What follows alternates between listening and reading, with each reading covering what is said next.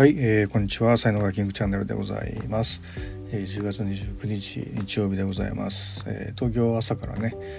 ちょっと雨が降っているんですけどももう止んだかな。今日がもう出てきてますけどね、えー、皆さんの地域いかがでしょうか。さて、えー、昨日ですね夜にちょっとあのお好み焼きが食べたくなって近所のお好み焼き屋さんに行ってきたんですね。で、まあ、いくつかねあるんですけども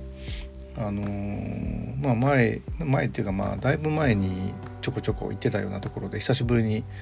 まあ、行ったんですけども、まあ、ちょっとオーナーさんが変わってて、えー、でまああのー、自分で焼くスタイルのね、えー、ところなんですよね。でまあ僕豚玉を頼んだんですけども、まあ、800円なんですよね。は高いなと思って、まあ、この前ゲモさんあの宇宙的画家のゲモさんとね月島行ったんですけどもまあそこはもうやっぱりねもんじゃとかお好み焼きとか結構それぐらいしてたんでえー、お好み焼きってやっぱ高いんだな今はとか思ってね。で僕京都の出身なんですけども京都の僕ぐらいの年代の人って言ったら多分あの四条のあのビブレの裏あたりにあった小春っていうね、えー、お好み焼き屋さん知ってる人多いと思うんですよね。で僕もまあすごい大好きでで、ね、安いんですよね。エビ玉が320円とかで、まあ、そこも本当こう小さいこう雰囲気のあるねこうやところで。えー、だったんですよね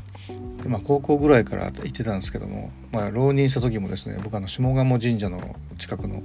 予備校行ってたんだけどもあの、バスの定期があったんでね、えー、こうお昼休みになったらバス乗ってその下鴨神社から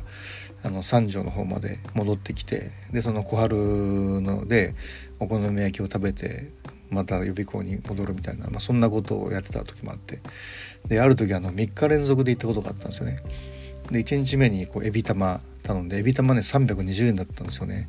320円エビ玉頼んでで2日目行った時にもエビ玉頼んで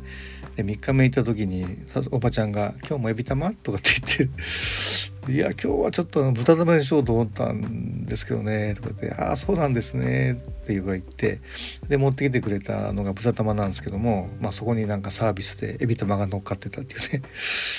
めっちゃそのことを覚えててまあ、粋だなと思ったんですよね。でまあ時が経ち、まあ、僕はあの東京に出てきてですねであるなんかこうネットニュースかなんかで見たんですけども小春のちのが燃えちゃった火事で燃えちゃったんですよね。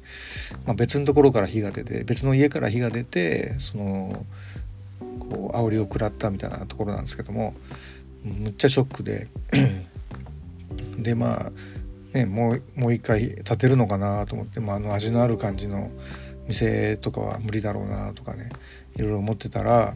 やっぱりもう廃業するっていうことになってでその廃業する時にあの京都新聞の一面にですねこうご挨拶文っていうのをね、えー、載っけたっていうこれもまあニュースで見たんですけどもまあ何て言うんですかねこう引き際もねすごい粋だなと思ったっていうねのがこうあるありますよね。はい、でまああとまあすっごいうまいお好み焼き屋って言ったらあの、糖尿病の時にねお世話になった今でも飲んでますあのロイヤル太一のノニジュースっていうのがあるんですけども、まあ、そこの社長さんが大阪の千林ご出身ででちょっとまあ、あの、大阪に行った時に一回連れてってもらったんですけどもめちゃくちゃうまくてですねえー、あそこはもう1回もう2回もでもチャンスだったら行きたいなっていうふうに思うような場所ですね。